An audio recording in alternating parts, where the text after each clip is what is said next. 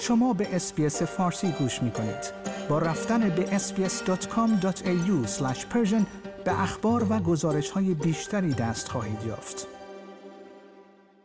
گروه عدالت علی روز سهشنبه 20 فوریه در کانال تلگرامی خود از حک سرورهای قوه قضایی جمهوری اسلامی ایران خبر داد. گفته شده است که این گروه به میلیون ها پرونده قضایی دست یافته که بخشی از آن محرمانه بودند.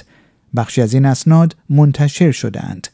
انتشار برخی اسنادی که گروه هکری عدالت علی می‌گوید از حک قوه قضایی جمهوری اسلامی به دست آورده در رسانه های اجتماعی واکنش هایی را در پی داشته است و کاربران به مواردی چون هزینه های سردوزی و تعمیر شلاق سفارش های غذا و ارسال سلاح شیمیایی به سوریه واکنش نشان دادند. قوه قضایی جمهوری اسلامی تا لحظه تنظیم این خبر به این خبر و انتشار بخشی از اسناد به دست آمده از حک سیستم های این قوه واکنشی نشان نداده است. این گروه هکری سابقه حمله سایبری به سیستم دوربین های زندان اوین و پخش ویدیوهایی از شکنجه و بدرفتاری با زندانیان و پخش فیلم اعتراضات سال گذشته ایران را دارد. آیا می خواهید به مطالب بیشتری مانند این گزارش گوش کنید؟